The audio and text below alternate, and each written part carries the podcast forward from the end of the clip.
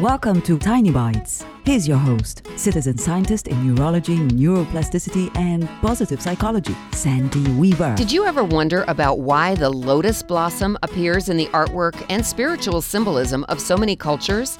They are a water loving flower that grows well in soil or ponds and are most often seen as floating blossoms in murky water. Lotus flowers have long been used as a metaphor for life and for spiritual journeys.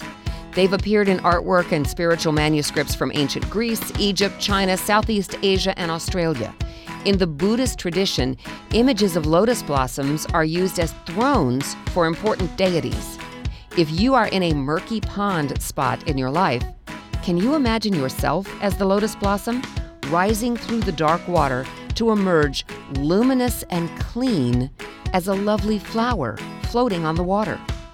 When you find yourself in a not so fun situation, imagine the lotus blossom and imagine yourself as the lotus in your own life. Subscribe to the podcast and share it with your friends. And there's lots more at centerforworkplacehappiness.com. Here's to your well being, one tiny bite at a time.